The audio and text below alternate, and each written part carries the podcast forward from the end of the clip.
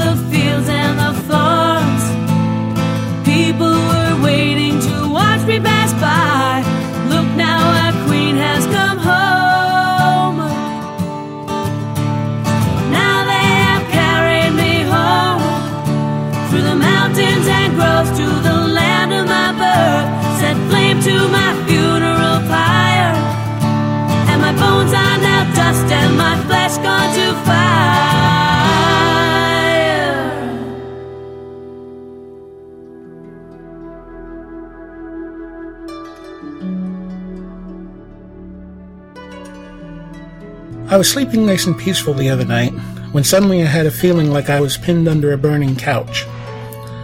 Well, I woke up to find that the burning couch I was pinned under was actually a 20 pound cat sitting on my chest. His little cat face gazing into my eyes from about one inch away, so I said, Spunky, it's three o'clock in the freaking morning. You need to get down now. And so I gently pushed him off of me and onto my wife Oceana. Then I rolled over and tried to go to sleep. I say tried because I felt and heard this loud commotion behind me, and my wife saying, It's three o'clock in the freaking morning, go away. I was going to point out to my wife that Spunky already knows the time, because I had just told him when he was sitting on me, looking for attention. And then I thought that would be a bad idea, since that would take all of the attention off of the cat and put it on me. And that would have brought up a whole bunch of questions like, how did the cat get on me if he was on you?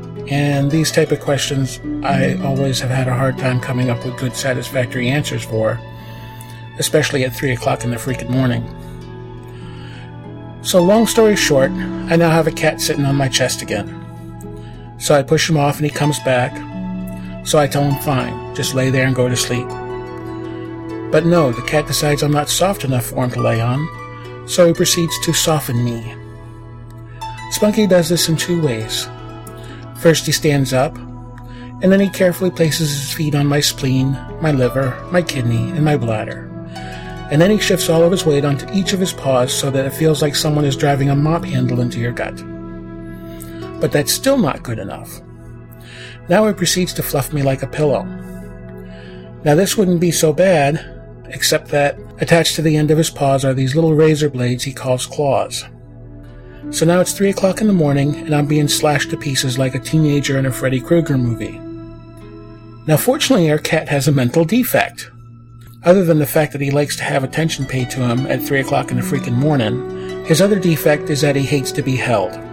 Oh, he likes attention, but the minute you put your arms around him, his eyes get really big, his fur goes poof, and zoom, he's gone. So finally, I gave him what we call in our household is a spunky hug. I put my arms around him, his eyes got big, his fur went poof, and zoom, he was gone. I smiled, and I went back to sleep. So, my question to you is what's the burning couch in your life that you're pinned under? What's the 20 pound cat sitting on your chest? What's keeping you from sleeping at night? Do you push it off? Does it keep coming back? Do you shift it onto someone else, family or friends? Of course, whatever you push off, chances are it'll keep coming back and eventually will start slicing you up. So try this. Give it a spunky hug. Own it. Pay attention to it. Find out what mental defect it has to make it go away. It sounds easy, and sometimes it is. Sometimes it takes work, but don't just ignore it. Give it more than the attention it needs, and give it more than the attention it wants. Is it a problem at work, school, at home? Well, take the problem and give it a big hug. Because if you just push it off, it's just going to make the ones you love mad at you and end up coming back anyway.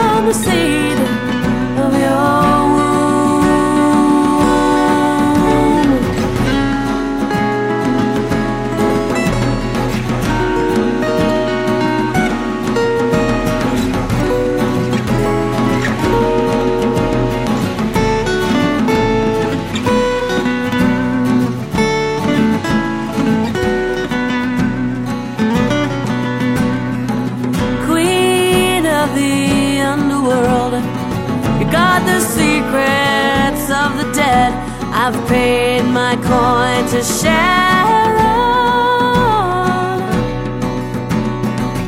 I've crossed the river Styx. Whoa, won't you speak to me? Speak.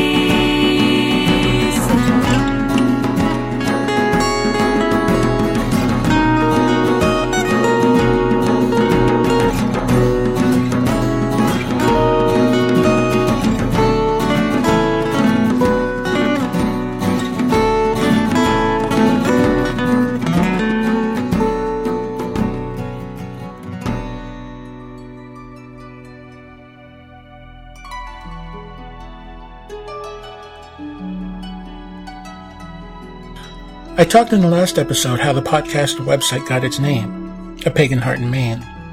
I live here on the southern coast of Maine, and then I'm a pagan and a witch. I wanted to go ahead and define that a little more because I have a mixed audience spiritually, and there's a lot of misconceptions about what those two words mean. We'll start with what I mean when I say I'm a pagan. First of all, I believe in individual spirituality. And what I mean by that is that each of us has an individual personal relationship with deity. If I gave everyone in the world a pencil and paper, and assuming everyone had the same talent for drawing, and if I asked you to draw a picture of God, every person's picture would be different because the relationship with each person is different. When you look at your father, you see him a certain way as your father. Your uncle would see your father in a totally different way as his brother. And we each see God differently. We may see deity as God, goddess, father, spirit, son, mother, daughter, sister, teacher, mentor, friend. And when we give deity a name, we are calling out and acknowledging the aspects of deity that go with that name. In later episodes, I'll talk more about individual spirituality and also my thoughts on being part of the spiritual community around us as well. I mean, there's a running line that if you ask 10 different pagans what paganism is, you'll get 12 different answers. And part of what this podcast is about is not to set in stone a definition of paganism or spirituality, but to share the sheer diversity of spirituality as a whole. I do not believe in blind faith, so when I share my thoughts and my path, you may say, Why, I, I, that is exactly what I believe. And that's great if you do. Or you can say, Why, Gray, I don't believe that at all, and I think your nose looks funny when you say that. And you know what? That's great too.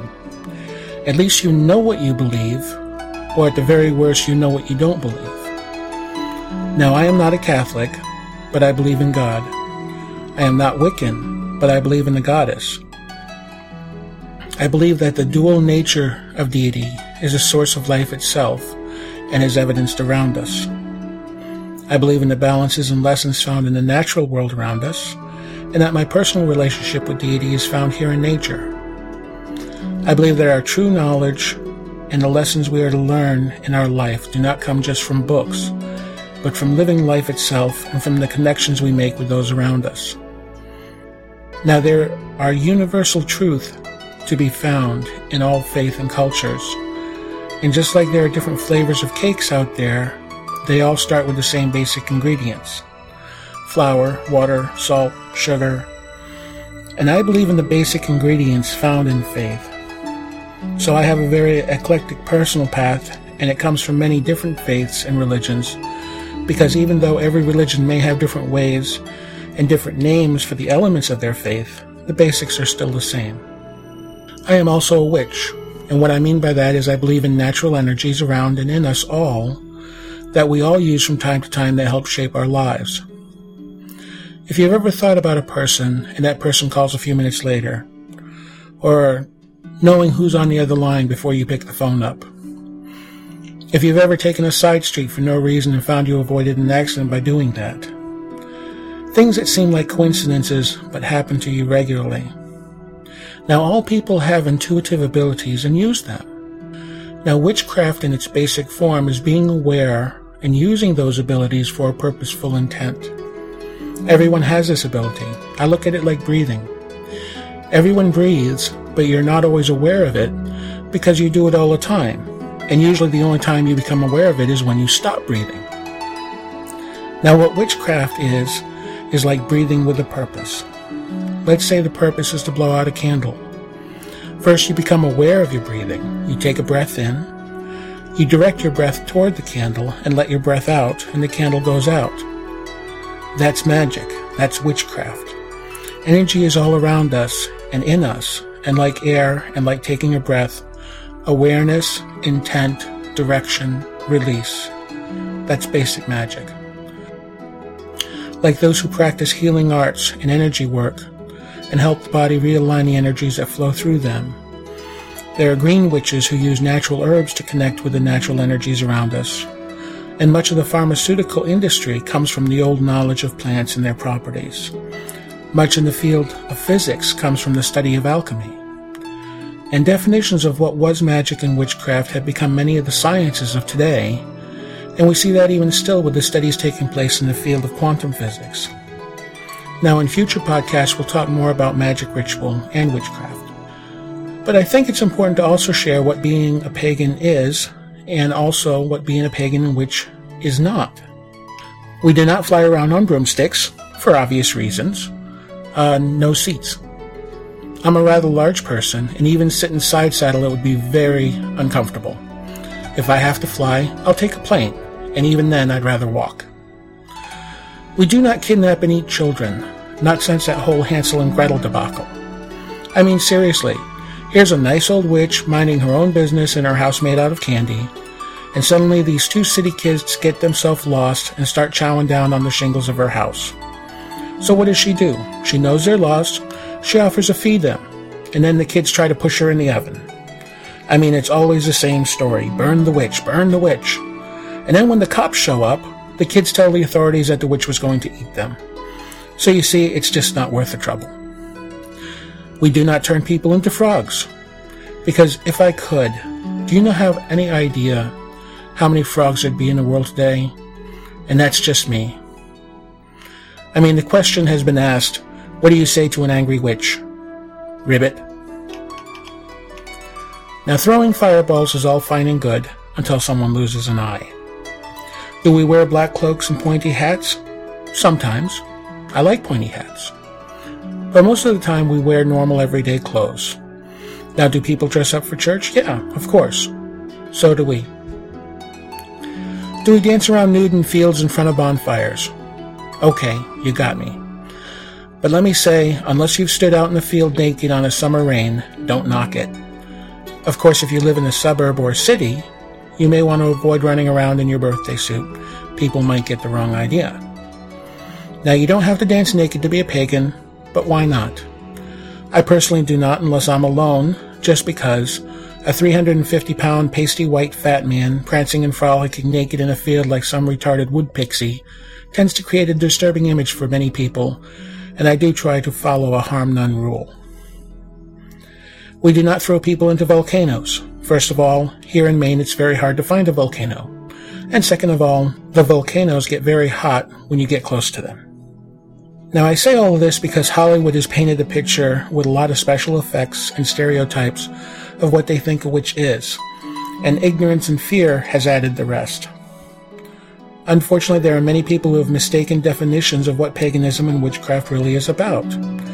If you want to know what we are about, keep listening here to this program and keep listening to the other great podcasts out there like Lance and Grail, The Wigglian Way, A Spiral Dance with Hawthorne, or better yet, if you know a pagan, ask them. We do not proselytize or try to convert people, but chances are if you're interested and ask us questions about paganism, who better to ask than a pagan? We would be more than happy to talk with you. So unless you find yourself talking to little cartoon birds sitting on your shoulder, you don't have to worry about biting into that apple the old witch gave you.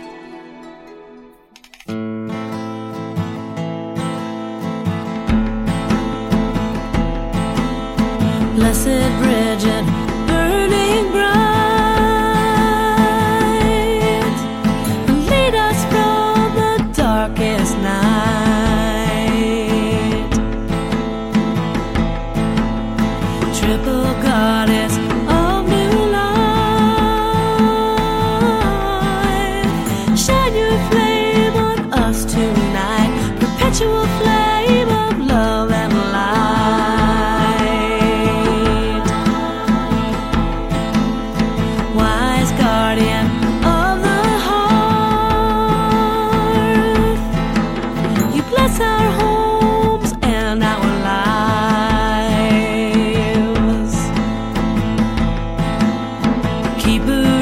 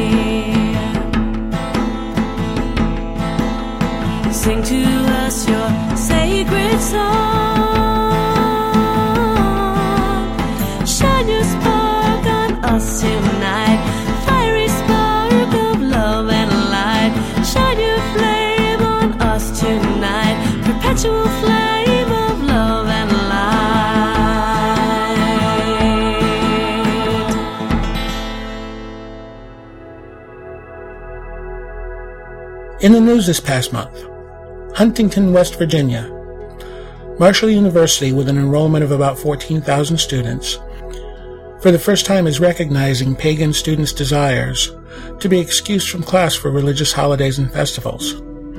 In fact, it may be the only school in the country to formally protect pagan students from being penalized for missing work that falls on religious holidays, although others have catch-all policies they say protect students of every religious faith. The decision to allow pagan students to make up missed work from classes on holidays was simply an extension of existing university policy toward members of other religions, said Steve Hensley, Marshall's Dean of Student Affairs. I don't think there are a lot of students here who have those beliefs, but we want to respect them, he said. It was really just a matter of looking into it and deciding what was the right thing. And speaking of schools, we go to Baltimore County, Maryland.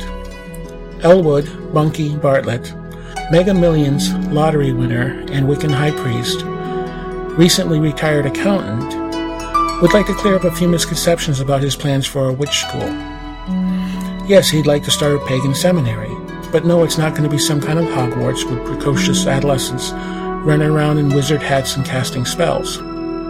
Bartlett instead envisions a place as a sort of yeshiva of all faiths, a church that's less about God or gods, if you prefer, and more about spirituality, nature, and healing. The future Willow Spring Sanctuary and Community Center, likely to be somewhere in Baltimore County, but Bartlett doesn't yet know where, will teach classes about all religions, offering technology courses for those seeking better jobs and counseling for those seeking to make sense of their lives. And, the $33 million winner hopes, it will help demystify a religion that for most of the public remains shrouded in myth, a fast growing faith that millions of Americans share, even though they're not always open about it. When I won, I had a chance. I could have stayed quiet, or I could have taken the bull by the horns and used this as an opportunity to educate, Bartlett said. I choose to educate. I believe that's what the gods wanted. And, in keeping with our school related news, we go to Rossville, Illinois, to Witch School International. When a group of Wiccans from out of town moved into a storefront in Rossville this past summer and put up a sign advertising Witch School, it was only a matter of time before alarm bells sounded and tempers started to boil in this village of 1200, about 125 miles south of Chicago near the Indiana border. After percolating behind the scenes, anger erupted into public action last weekend when several local churches canvassed the community with literature denouncing the witches and organized a meeting to plan future steps. As more than 150 people filed into the town's high school building, Andy Thomas, youth minister at Rossville Church of Christ, said residents had a spiritual responsibility to drive the witches out. If they didn't, he said, young people were in danger of being pulled off the Christian path.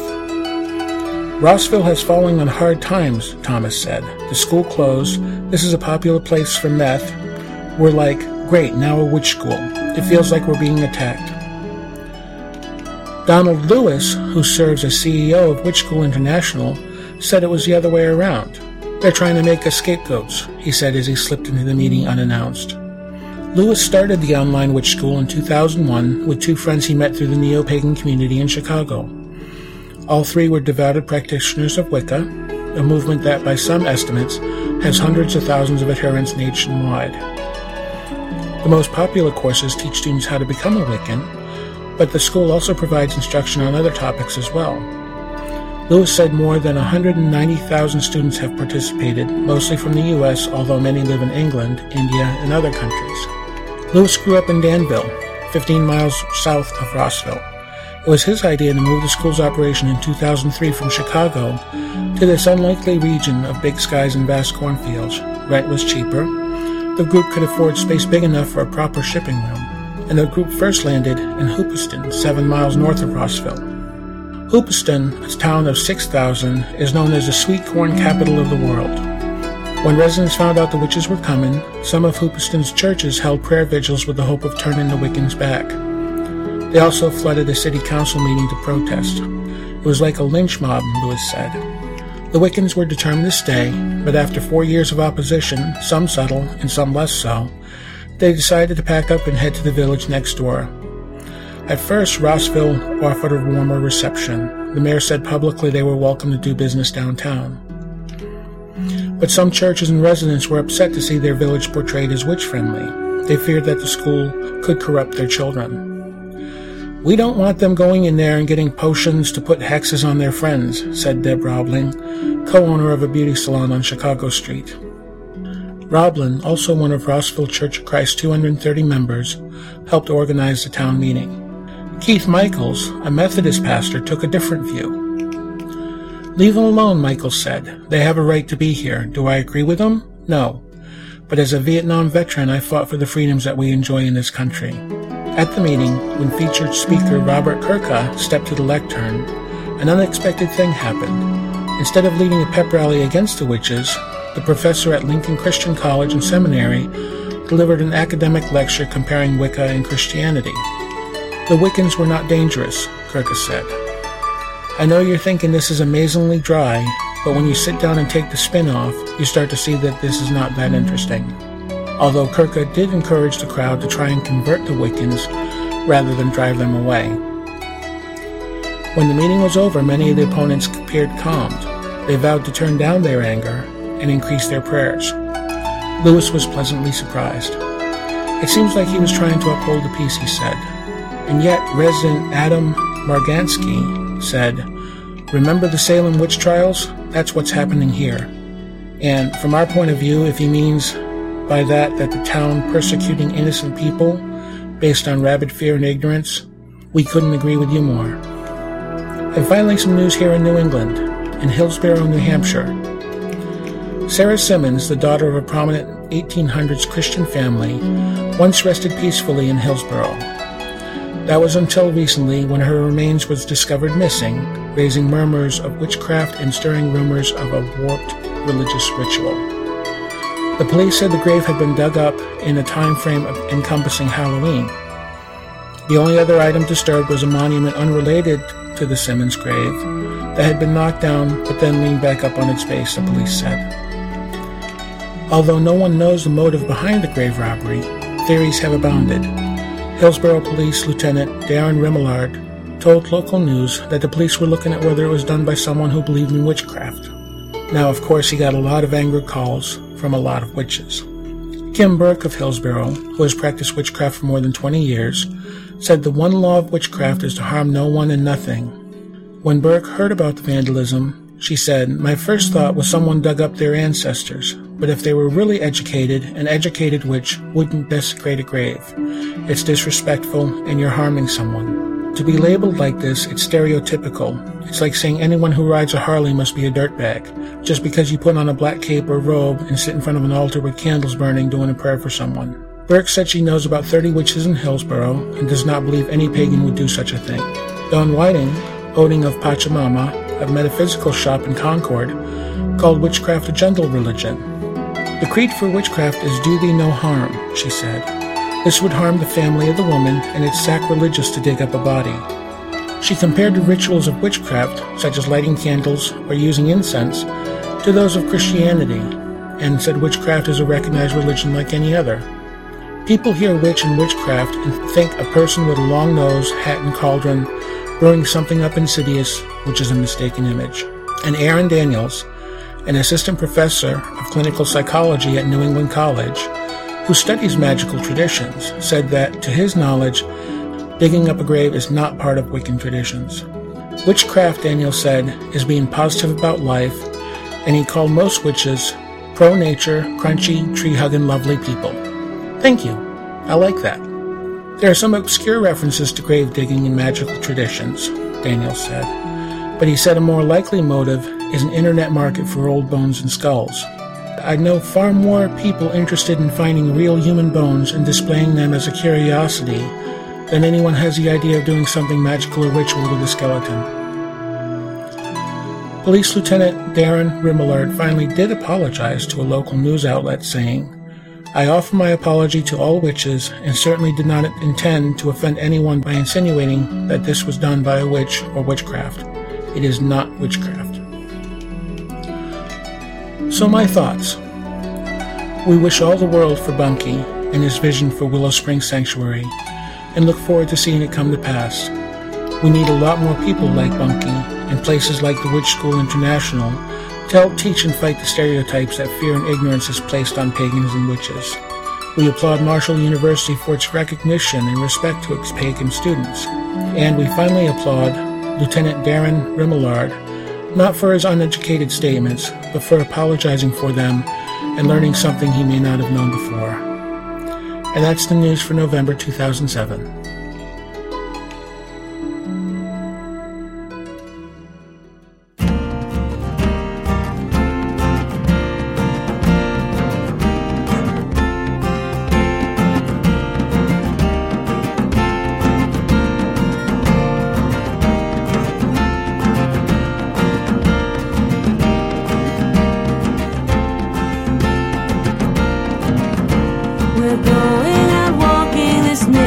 summer's evening through the forest.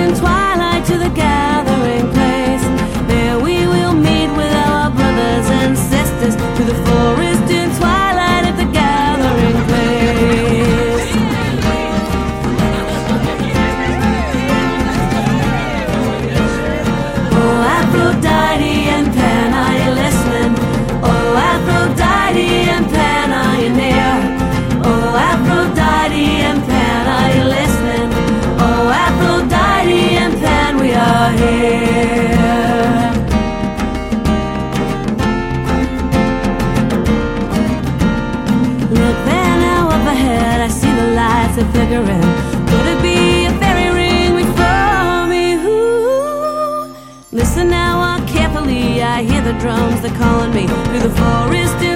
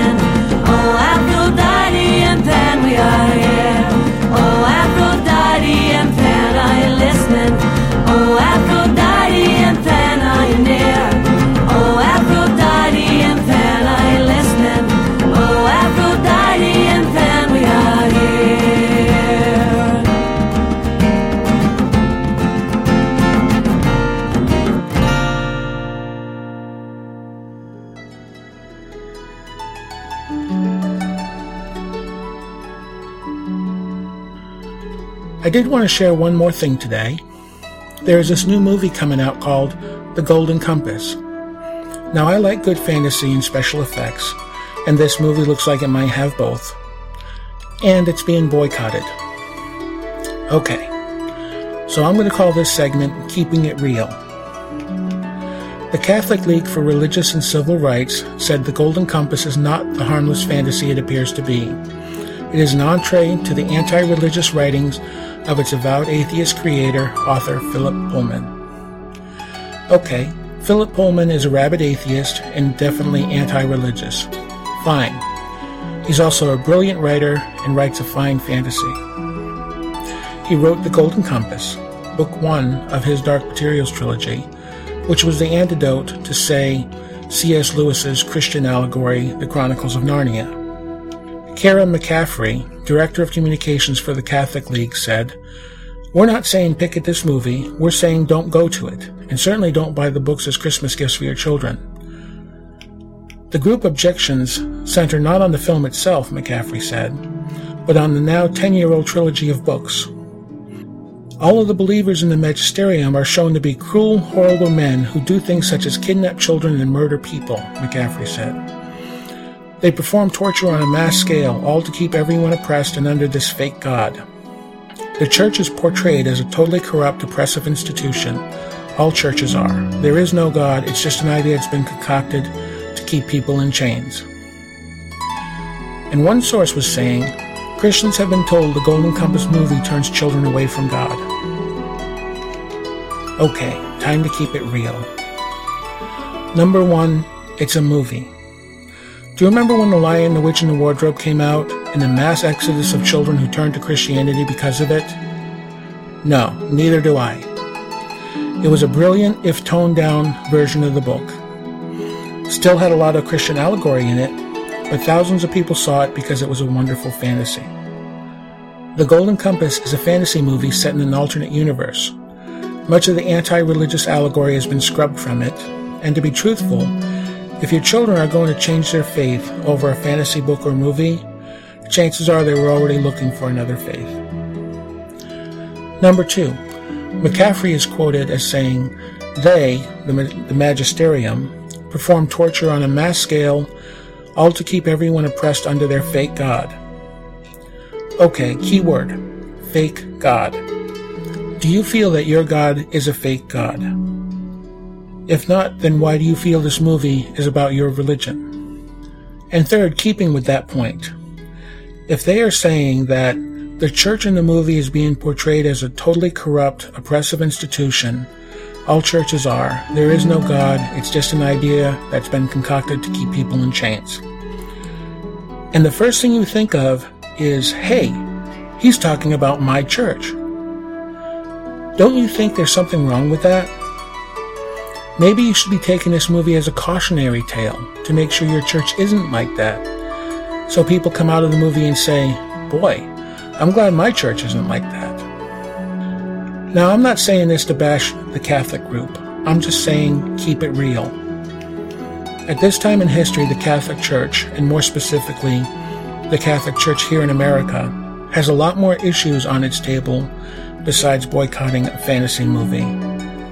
The Catholic Church has almost been destroyed here by the sex scandals of the past several years, which every few months are reopened and deservedly so. Initiates into the Catholic priesthood has dropped, and even here in Maine, churches are closing their doors, and parishes are having to share the priests that are left. And their big concern is over a movie? And then by boycotting it and going to the news, drawing attention to it, the Catholic League has guaranteed that more people will watch it than originally would have. I'm going to see the movie in a couple weeks. If you like fantasy, I recommend you go see the movie too. If you don't want to, that's fine too. But just keep it real.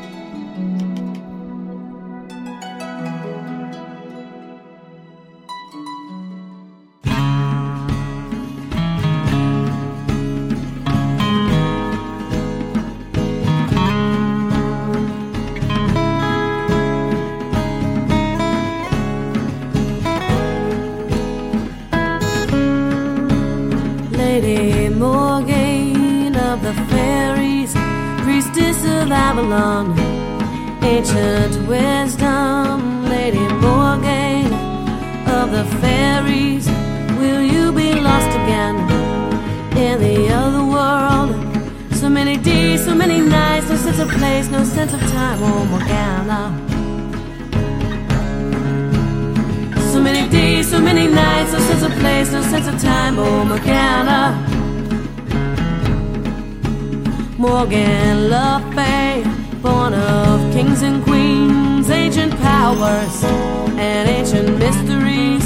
The fairy people, they were her kin, and when she lost her way, they would take her in. So many days, so many nights, no sense of place, no sense of time, oh Morgana. So many days, so many nights, no sense of place, no sense of time, oh Morgana. Lady